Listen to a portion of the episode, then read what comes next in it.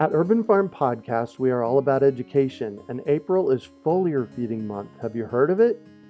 It is a super simple application of spraying liquid organic fertilizer on your trees and garden plants.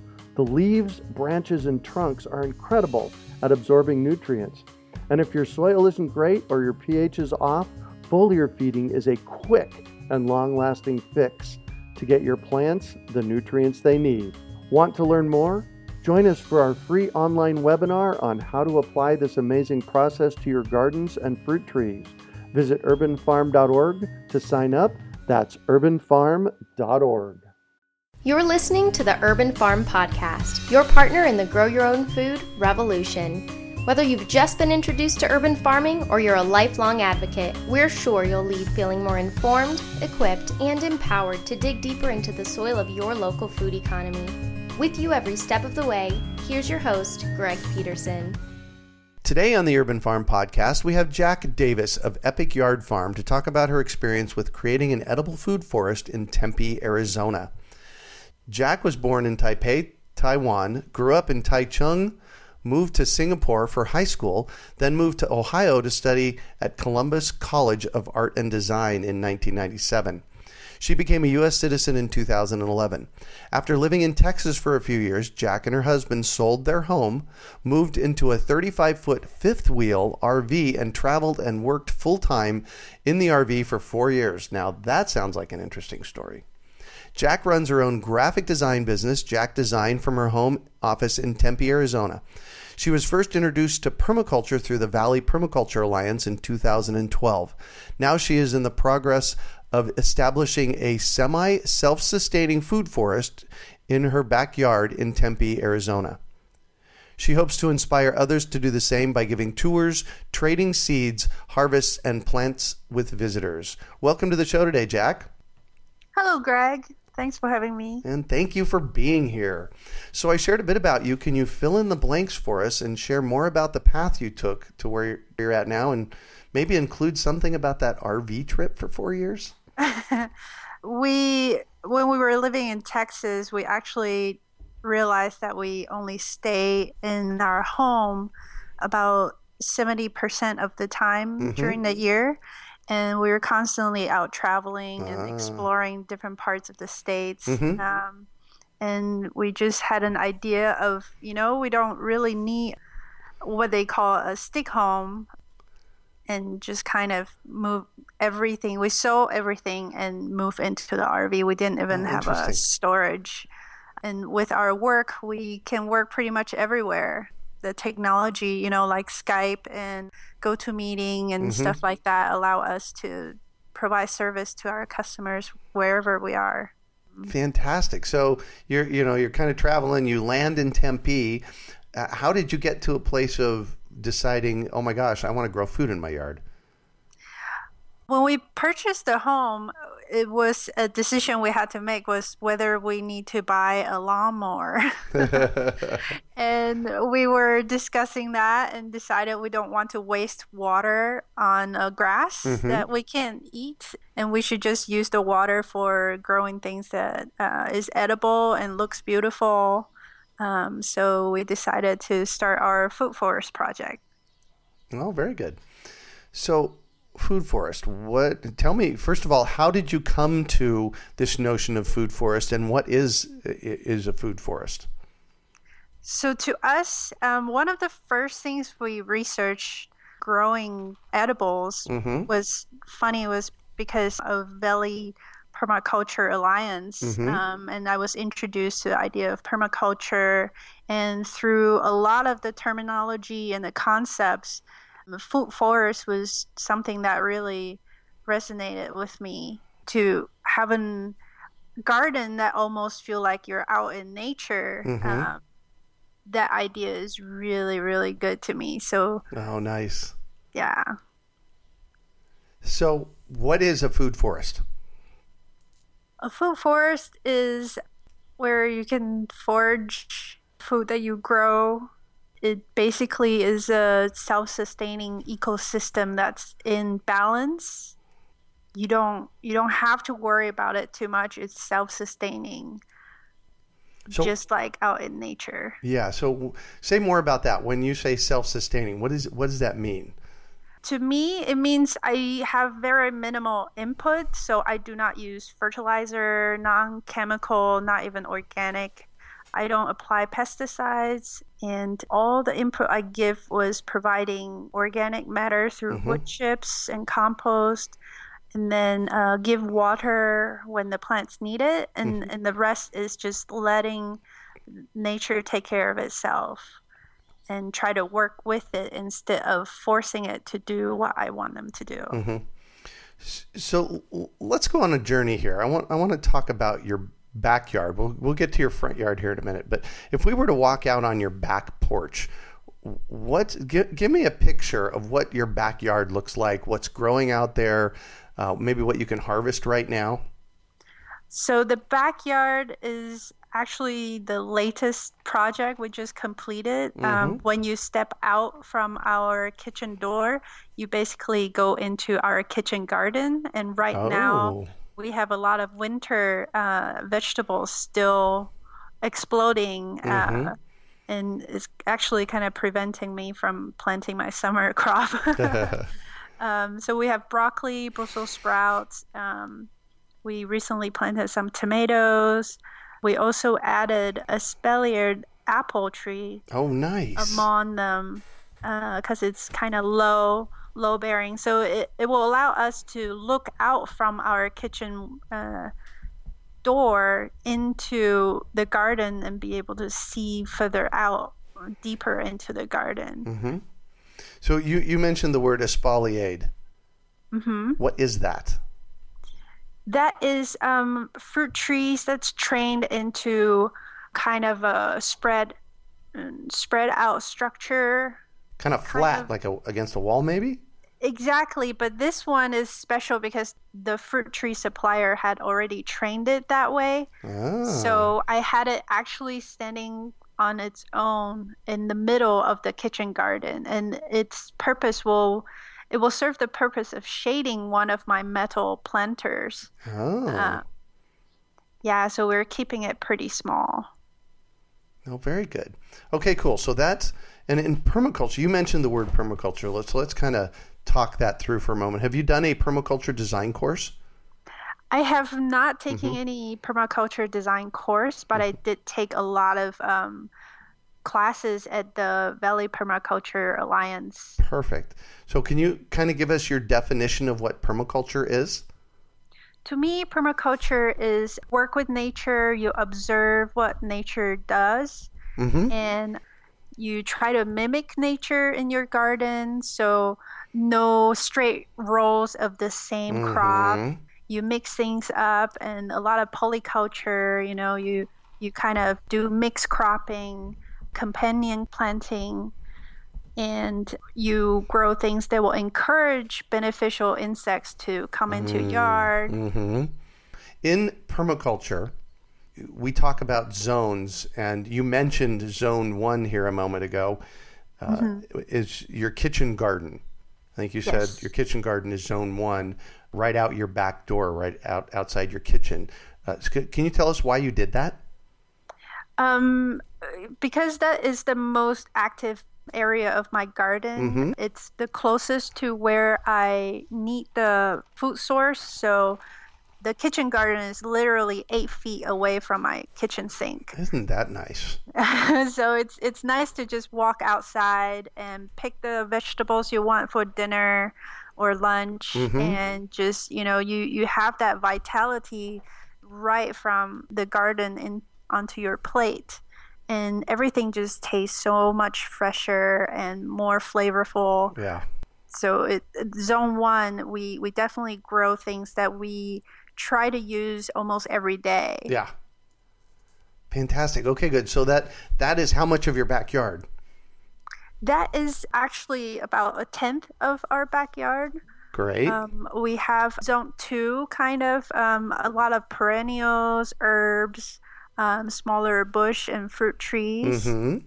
And then we also have a zone three, Um, that is the furthest out, um, and there we have some clumping bamboo that will grow for timber, Uh-huh. and uh, eventually they'll produce bamboo shoot for us, also for edible. Oh, We also have sugarcane, banana. Much of the larger fruit trees are in zone three, so they're the furthest, most edge of our property. mm-hmm. So what kinds of things are, uh, so you mentioned a few things. What else are you growing in your backyard? So in the backyard, we have uh, six peach trees, two cherry trees, two persimmon trees, one jujube, a bunch of sugarcane, different varieties Uh-huh. of sugarcane, passion fruit vine, moringa tree, lychee, Oh, Barbados wow. cherry, papaya. Um, we also have a little pond. We have that is in our zone two actually. Uh-huh. Um, we have a fish pond that has koi and goldfish. Mm-hmm. And when we um, do water change, we'll actually use that water to uh, water our plants because Yeah. there's nitrogen in there. Fantastic. From the fish poop. hmm We can say poop on the show. Fantastic. So that's your backyard. And it, we recently were at Jake Mace's, and he's right around the corner from you. And on that day, you had a pile of wood chips in your front yard that you were trying to get us to have people come and pick up because you had like taken as many as you could take. Uh, so you kind of subscribed to the put wood chips down idea as well, yes? Yes, absolutely. Can you tell us more about that and why you do that? So the the reason I, I started using the wood chips is I have watched this documentary called Back to Eden, Oh, um, and the the farmer that's featured in that film he used the wood chip method and and, and it basically is encouraging people to use the sheet mulching the lasagna gardening method Mhm. to grow mm-hmm. and that really just made a huge difference in our garden so so the three years we've been gardening we have taken three big truckloads of wood chips Uh-huh. What happens at the interface between the dirt and the wood chips? So you're but you're basically putting the wood chips on top as a mulch, right? Yes, so so where it's bare dirt and there was no grass before, we will put a thin layer of compost and then a thick layer of wood chip on top. Uh-huh. In our front yard area, we actually did the sheet mulching because there's a grass lawn there, and we had put down very thick layer of cardboard and newspaper, then some compost and wood chips. Oh, wow. Cool. And and how is the so in your front yard, how is that working with the um with the because we have Bermuda grass here in the valley for anybody that doesn't know, uh, and so you're covering Bermuda grass up, right? Yes, Yeah. absolutely. How's and how's that working? It, the the site we used cardboard and newspaper exclusively worked perfect. The there was no grow back of grass. Um, but the one small section that we ran out of cardboard, Mm-hmm. we went and purchased very heavy duty landscaping fabric that's uh, supposed to be a weed barrier. Uh-huh.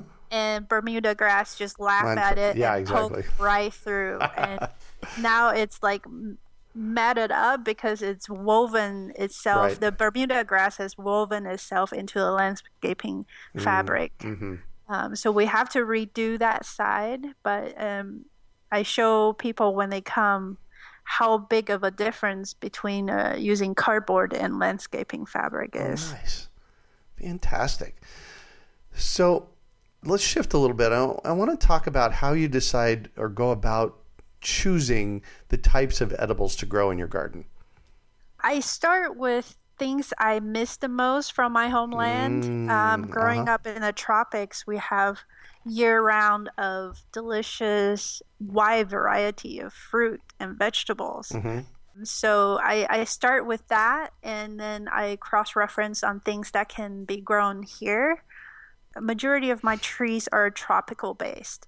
I'm also learning now this year to grow uh, deciduous fruit trees. Oh yes, hmm something we do a lot here in Phoenix. Yes, and and I have a lot of help from the permaculture group and from the Facebook gardening groups who have been growing deciduous trees. Uh huh. So Fantastic. that that is a new adventure for me. Nice. And so when you say deciduous, you and you mentioned peaches early. Peaches are deciduous. Deciduous trees are any any kind of trees that lose their leaves in the winter. They go dormant. Yes. So what what's your favorite plants that you're currently growing in your garden? Um, currently, uh, my favorite tree that's growing is the moringa trees. I Oh. have five of them on my property, and they're all two and a half years old, Mm-hmm. grown from seed in the ground. Wow. And all of them are, they reach about 20 to 25 feet tall in the Uh-huh. summertime. Uh huh. And I'll cut them down to about um, six feet tall Mm-hmm. to the stump um, during right as we go into spring uh, after the freeze damage right. is not going to happen so but they by august they go right right back up to 20 Twenty five feet, tall. feet. Yeah, exactly. yeah So w- why? What are moringas for? Tell us about them.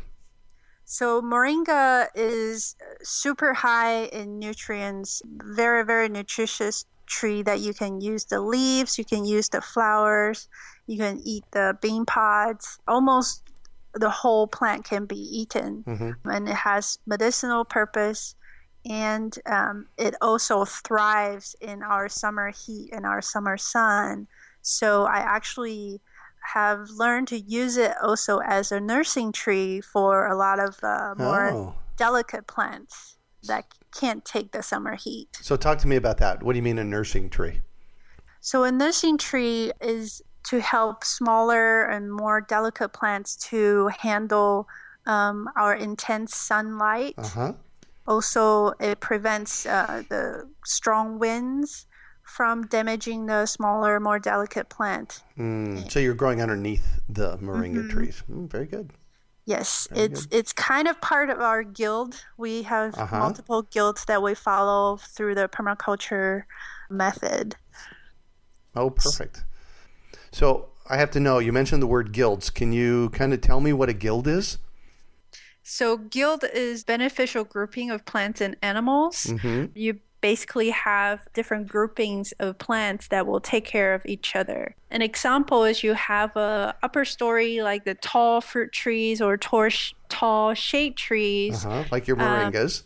Yes, exactly like the moringas. And the moringa is great for that because it actually is not too dense, so Uh-huh. it lets uh, quite a bit of light through through the dappled shade.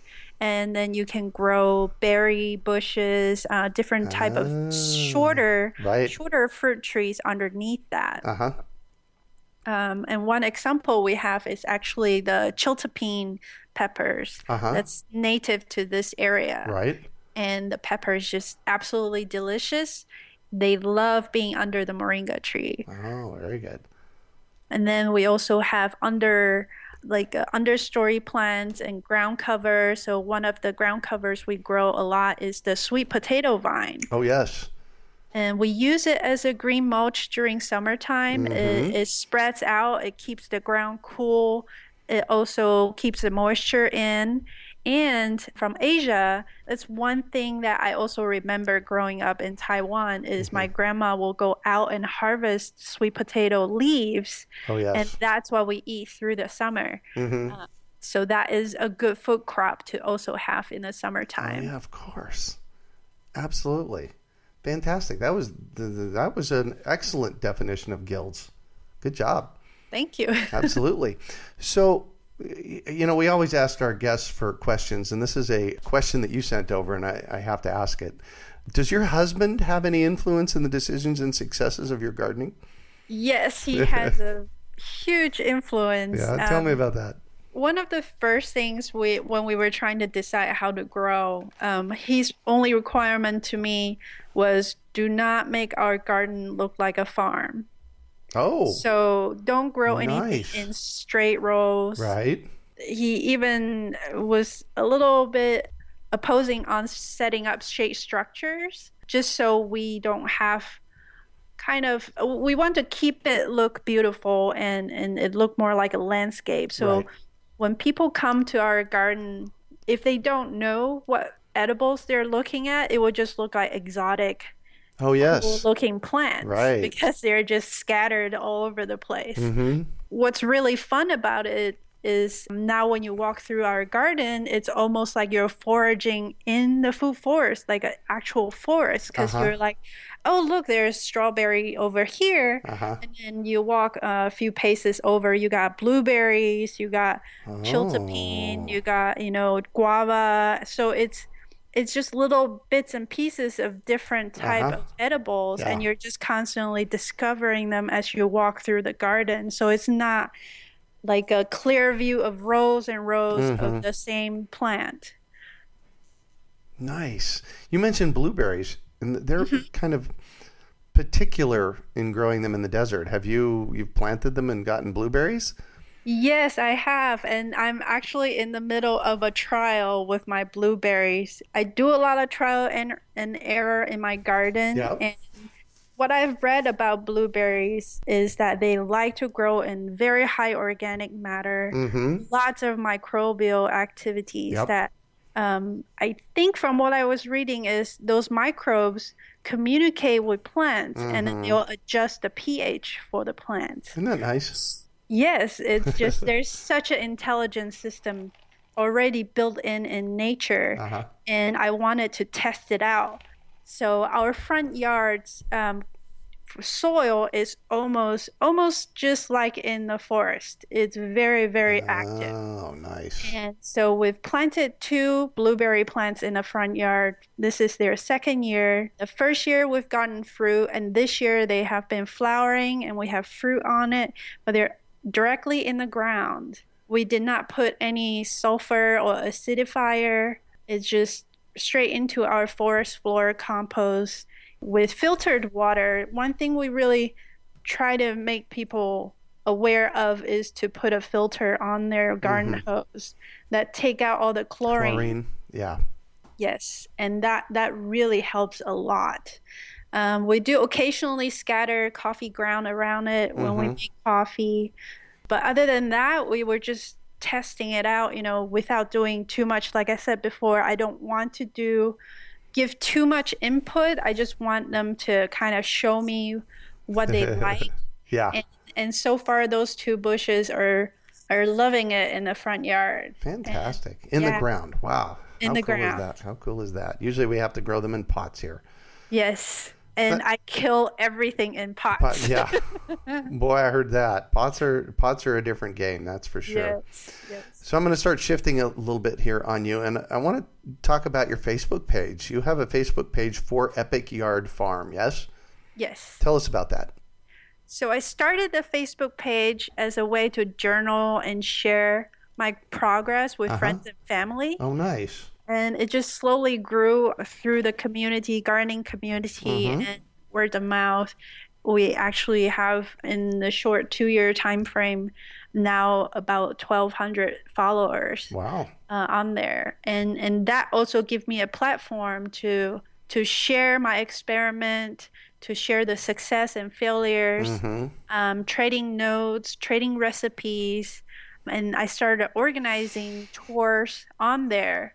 Um, so it's a really good platform to to share and communicate with uh, other gardeners. Nice. So you're you're on Facebook, and it's Epic Yard Farm. Yes. You know, before we actually uh, move away from this and go to the next section, I, I drove by your house one one day recently, and you have this epic gate. Tell us about your gate and how'd that happen. So when we were building, we were replacing the old fence that came with the house, Right. And we decided we want to put some a model. Uh, my husband and I live by this model of being not afraid to do what you want to do, and and the model that's welded and put on the gate is be epic, make it happen. And Nice. actually when we visited you in one of your classes Mhm. you encourage people you know if if we are sharing our produce with family or friends Uh-huh. we're we should have a name for our garden Yes, and, exactly. and the epic the big epic on our gate seemed to be appropriate so we just call it epic yard farm using that Fantastic. Good job. So, can you talk about a time you failed, how you overcame that failure, and what you learned from it? I have failed many, many times, but I think one failure I had um, in the beginning of my gardening journey is kind of a good example for other gardeners Mm-hmm. to learn from. Is I had one corner in the backyard when we first bought the house. The backyard was completely hardscape because of the big dive-in pool we had Oh yeah. That's why we started gardening in the front yard. Uh-huh. But in that back corner, there was a little corner that the homeowner left with some dirt. It looked like gardening mix in there, Uh-huh. but there was no plants in there. So I decided, okay, I'm going to start planting. And that looked like a perfect spot. So I went and bought a fig tree. I put it in. And the next day, all the leaves start crisping up Oh, interesting. And, and start dropping. Uh-huh. So I jump online, post pictures, ask lots of questions, and some people say, "Oh, do you have fruit on there?" I say, "Yes, it's filled with fruit." They say you got to remove all the fruit, and and then I do that, and then a month later, all the leaves turn yellow, and all the leaves start dropping again. And I was in despair. I was like, okay, I just have black thumb. I'm cursed with black thumb and and then I found out actually I was planting in the wrong time Oh of yes. the year mm-hmm. because it was in the middle of June Oh my and I gosh. was going into July. And also that corner is joined by two block walls facing west. Oh my gosh. So that corner is basically an oven, hmm an oven during the summertime. So from that experience, I learned that I have I have spent the next year observing the sun path Oh yes. and also learning all about microclimates and how to create microclimates. And and that's also when I learned about moringa trees, how mm-hmm. how well they do in the heat, and then I learned to plant the seed of a moringa in that corner. And also lemongrass is another one that can Oh, take yeah. heat in the summertime. Yeah. So once I've planted those two, everything behind them, being protected by them, do really, really well. So that is my failure and, and learning experience from that. Perfect. Perfect. What do you consider your biggest success? I think my biggest success so far is I'm killing a little less plant than I used to. Love it. Fantastic. And what drives you? What's your big why? Why why do you find yourself doing this? I, I think it's because I love nature. I just I remember growing up, my mom take us into the mountains, and I love watching the animals, the the bugs and the plants, and being able to to have that set up in my own backyard. You know, I can sit in the garden and just watch things take place. You know, Uh-huh. when the pests show up, the the beneficial insects will come up and start Oh, taking yeah. care of business for me you know just watching setting up a system that they can just kind of you watch the circle of life Mm-hmm. happening right in front of you um, in the little space that you you allow it to happen in this urban jungle is is what really drives me and and I want everybody to have that in their in their uh, home Yeah. a home garden Nice. So I'm all about education, and I have to know: is there any book or documentary that you've seen or read that you know is really influential for you in your life? So the the two films that really influenced me, uh, one of them is by PBS um, called "What Plants Talk About," Oh, and that one is very very interesting uh, because it it talks about the mycorrhiza that that internet within the Uh-huh. plants and um, it talks about uh, the plant is able to quickly switch their biology to adapt and interesting. and things like that is, is just very very interesting it, Uh it open up you know all kinds of possibilities of you're not just planting something you're planting something that is very aware of its surroundings Right. and if you can use if you can communicate by observing figuring out what the plant likes i think you know everybody can be successful in planting because you you're kind of it's not a one way street you're you're back and forth kind of dialogue Yeah. with your plants Great. That was one. What was the other one? and the other one was the Back to Eden film that I mentioned before, mm-hmm. um, because the the farmer Paul, he is partially handicapped, you know, and, oh, and the way he garden is very easy. Um, the the whole he does plant in rows, but his idea of using the wood chips, mm-hmm. and he also is the one that um, inspired me to try growing things that has different pH requirements right next to each other. Oh yeah because the just like the microbes will will help out help mm-hmm. the plants out um, and provide them what they need Perfect. so those those are the two films that really right. really guide me through nice. these three years what one final piece of advice do you have for our listeners I think you have to be very open and very relaxed and know it's all trial and error. Hmm. So every time you fail, it's it's don't look at it as a failure. You have to look at it as a success because you tried it and then now you learned from it. Mm-hmm. So that applies both to, you know, gardening and in life. And yeah, no kidding. just having an open mind uh, yeah. will help a lot. Yeah. Well, thank you so much for joining us on the show and sharing your experience with us today, Jacq. It's been a treat getting to chat with you. Thank you, Greg. How can our listeners get a hold of you? The best way to reach me is to message me or post comments on my Facebook page at Epic Yard Farm. Perfect. Very good. Well, that's it for today. Thanks for joining us on the Urban Farm Podcast. We hope you enjoyed today's episode of the Urban Farm Podcast. Remember to listen three days a week for tips, advice, and resources to help you on your journey with urban farming. You can find us on the web at urbanfarm.org or send us an email to podcast at urbanfarm.org. In the words of Vincent van Gogh, great things are done by a series of small things brought together. Be encouraged that with each lesson learned and skill developed, you are one step closer in the direction of your dreams. One of the first things that many of us learn when we start to garden is how to water and fertilize the soil.